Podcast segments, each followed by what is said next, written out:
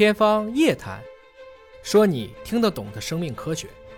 刘老师，今天来向您请教一下营养方面的话题啊，要有一种生酮饮食啊，就是不吃米和面，所有跟淀粉相关的东西不吃了，嗯我就靠吃肉和菜来获取能量，行不行呢？短期内确实会有比较明显的效果，但是呢，长期对代谢的呃影响啊，还是还是应该警惕的吧。嗯，因为低碳的情况下呢，咱们没有外源性的葡萄糖供应，那你就会出现相应的一个低血糖的表现，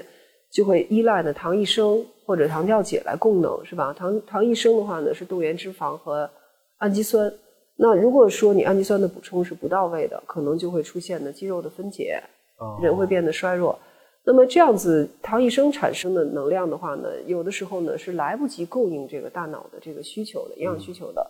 所以呢，它未来啊，就长期看它的健康效应呢是不够好的，是比不上均衡饮食的。嗯，所以我们呢觉得哈、只要是差不离儿的人哈、我们一般呢不会推荐给他这么极端的办法去做减重的管理，更多的还是希望呢用均衡饮食、限能量的均衡饮食来做。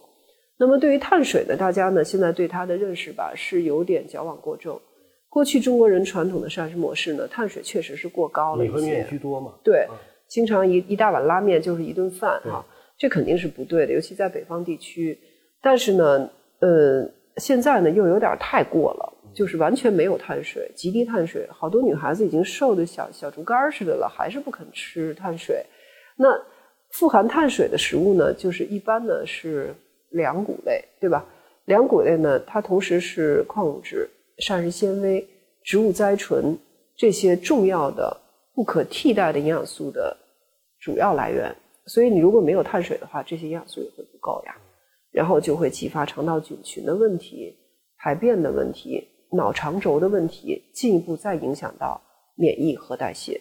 所以我觉着呢，低碳的饮食模式的话呢，要想做到位、做好呀，可能还需要很多辅助的东西、辅助的产品和制剂。这个呢是需要一些比较专业的呃维护的啊，就自己来做还是有风险的。就自己随便的就是说不吃米和面，这是不对的，就不应该长期这样。对如果说你想短期迅速见效，也可能可以，但是长期这样对健康是有影响。对我其实更希望大家呢，就是重就重视粮食的营养，嗯，就把粮食呢，就把这碗饭吧吃对。其实好多呢，好的主食的吃法呢，它是对于体重管理呢有好处的，嗯，它因为能够稳定你的血糖水平和胰岛素的水平，它其实会控制你的食欲，嗯，所以比如我们会在所有的病人几乎啊，就不管是因为糖尿病来的，因为体重管理来的，还是因为什么这个血脂问题来的，我们都会建议他呢吃杂粮饭，嗯，不是吃面食，是吃杂粮饭。这杂粮饭里面可以有各种豆子，可以有藜麦，可以有燕麦，可以有黑小麦，哎，把它们呢按照一定的比例和白米混合好去蒸饭。这样的话呢，这碗饭的血糖负荷是低的，血糖生成指数是低的，但是营养呢却是非常丰富的。你不用吃很多，一点儿可能就能够很容易达成这个能量控制的要求。比如我就一顿饭吃，呃五十克干重的粮食，一百三十克的米饭，哎，但是呢，我可以有一个比较稳定的这个嗯工作状态，不会饿得特别快嗯，啊，不会特别的亢进的食欲。那低碳呢，有的时候就很难避免这样的状况。所以总量还是要控制。当然，当然，但减肥有一个极端的做法啊，有一些可能体重过于的超标的人，直接选择把胃给切了、嗯啊。这个真的是身边就有这样切胃减肥的人吗？对。呃，现在在我们医院有一个团队专门做这样的工作，专门去切胃，啊，专门做重度肥胖的手术治疗。哦，嗯，重度肥胖手术治疗，它是一个多学科团队共同来去构建的、搭建的这么一个平台。光靠外科大夫是不行的，我们还得有内分泌大夫、心理医生，包括营养科的大夫一起合。的，对对对，还有就是消化评估等等各方面。所以就是说，不是说我觉得我太胖了，我就想把胃切了，这事儿就咱们就这么办。没有一个医生敢这么干，这个是违反操作规程的哈。因为切胃呢，它是有利有弊的。嗯，比如现在最主流的是袖状胃切除，就是香蕉胃，给你剩一个稍微窄一点的胃。嗯，但是呢，这个如果手术指征把握的不好的话呢，比如切除胃的部位或者切除胃的量过大，那都会造成呢后续的这营养吸收的问题。啊、比如说有的人就是做完了这个袖状胃切除以后呢，可能会进食量呢就太少，进食能力呢太少，然后呢它就会发生继发性的营养不良。那如果说呢切除掉了重要的这个，比如像辅助维生素 B 十二吸收的这个内因子的分泌的嗯细胞呢被切除掉太多了，那它可能会继发一个比较顽固的维生素 B 十二的缺乏。这样呢，它未来呢老年以后呢就是出现比如贫血啊、神经系统疾病的问题就比较高危了。就切哪块儿其实有讲究的，需要对的切对它有一套公式来计算这个东西。那切完了之后，您这边就给给人上营养了，对吧？切完之后，它正常来讲食量变小了，嗯摄入变少了，嗯，那应该很快瘦下来吧？呃，确实是，他们是讲究在一年内啊，超重部分减重的百分比要达到多少才算是手术成功。哦就是的看评估效果的。对对对，所以这个过程呢，肯定看起来是比较喜人的，它是要瘦的。但是呢，我们在其中扮演的角色呢，就是在大家呢吃的很少的情况下，保证它营养是齐备的。这里面重点的控制的是能量的摄入，但是呢，重点的是要加强的微量营养素的一个补充，还有蛋白质的补充。所以呢，其实核心呢还是控制脂肪和碳水。所以就是首先呢，我们就在减重之前，你知道吧？就在开刀之前，先要做一段时间的这个辅导，让他呢学会怎么吃饭，然后您才有资格上手术台。哦，一个是您给他这套健康的食谱，他都已经学会了，他是不是可以不切这个背也能够瘦下来呢？这个一个是取决于他并发症的，就肥胖相关并发症的一个程度，比如他本身是有一个糖尿病，比较难以控制的糖尿病高胰岛素血症，然后呢合并一个重度肥胖，通常呢就是评估之后呢该切还是切的，这样的话确保呢它呃重要器官呢不会发生短期内发生大的问题。那也有确实也有一些肥胖程度不太重的，我们经过这个保守治疗的教育以后呢，他确实看到体重下降了，他就可能会选择哦。放弃治疗，因为毕竟手术是一个对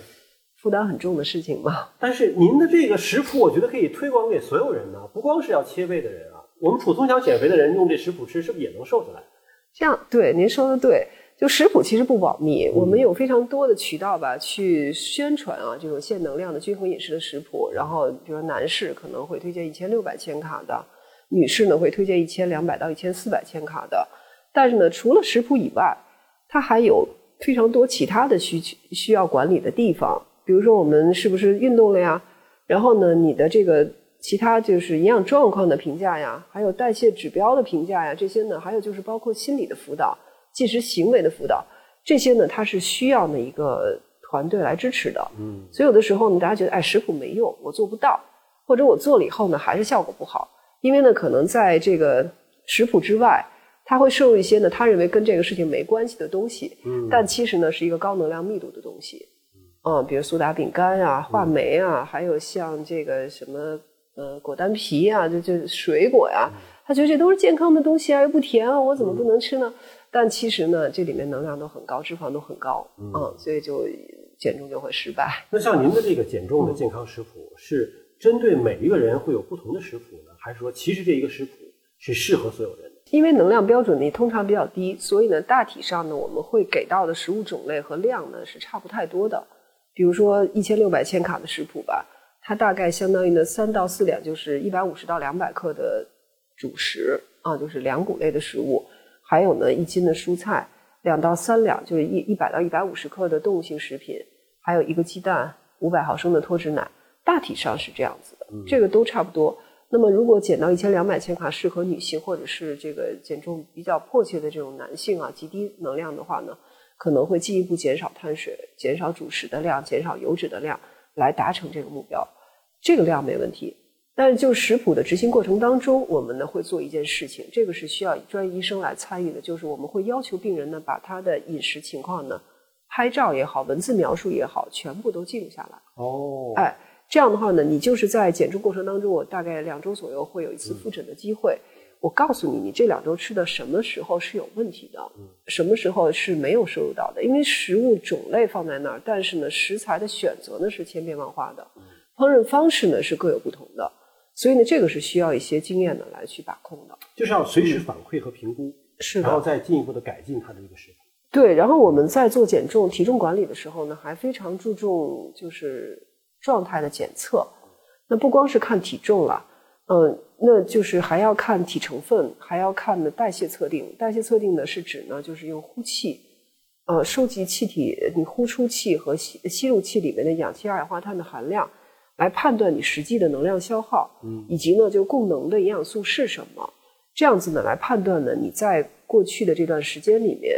营养的呃处方啊执行的情况是怎么样，啊，所以这个呢，检测呢也是很重要的。他在做体重管理的时候，没有客观标准的话，你每次随着你都跟他讲要吃什么吃什么，大家听一听就觉得帮助是不大的。但如果有客观标准在，你做与没做，我一眼可以看得到，你也可以看得到，你练与没练，肌肉量摆在这儿，对吧？你营养跟得上跟不上，水肿指数摆在这儿，他一看就明白了。哦，医生告诉我怎么吃是对的，那怎么吃这指标就可以回来。所以这样的话呢，这个事情才能够做成功呀。那你像营养科来找您看病的这个病人啊，这些年有没有一个变化？比如说之前是营养不良的来看的多呢，还是说现在是减肥的看的多呢？有这样的统计吗？是我们最开始啊做营养门诊啊，大概是从九六年吧，就是协和可能算是国内啊最早的一批开设营养门诊的医院了，因为我们营养科呢有比较长时间的一个工作基础，所以那那时候来看呢是什么呢？是肾衰的、糖尿病的，这是最主要的两个病种。那么这些年呢，这样的病人啊挂不上号了。为什么呀？因为孕妇来的多了，哦，然后减重的来的多了。那么这些呢，嗯，他们呀就抢号能力强呀。嗯，我们现在已经是忙不过来了。嗯，所以从一开始大家不知道营养门诊是做什么的，需要别的专科给我们转诊病人来做协助的治疗配合。现在呢，变成了我们会有自己的这种叫优势病种，嗯。啊，其他专科做不了这种事情，我们只有我们能做，所以呢，医生不够用了，啊，每天忙得够呛，你看我这都累感冒了，对，就到了这个程度，所以确实是在发生变化的。那他就要求我们呢，可能要去用更多的形式吧，开展工作，去想方设法帮助到更多的人，啊，专业培训是一方面，科普啊、教育啊也是很重要的一个手段。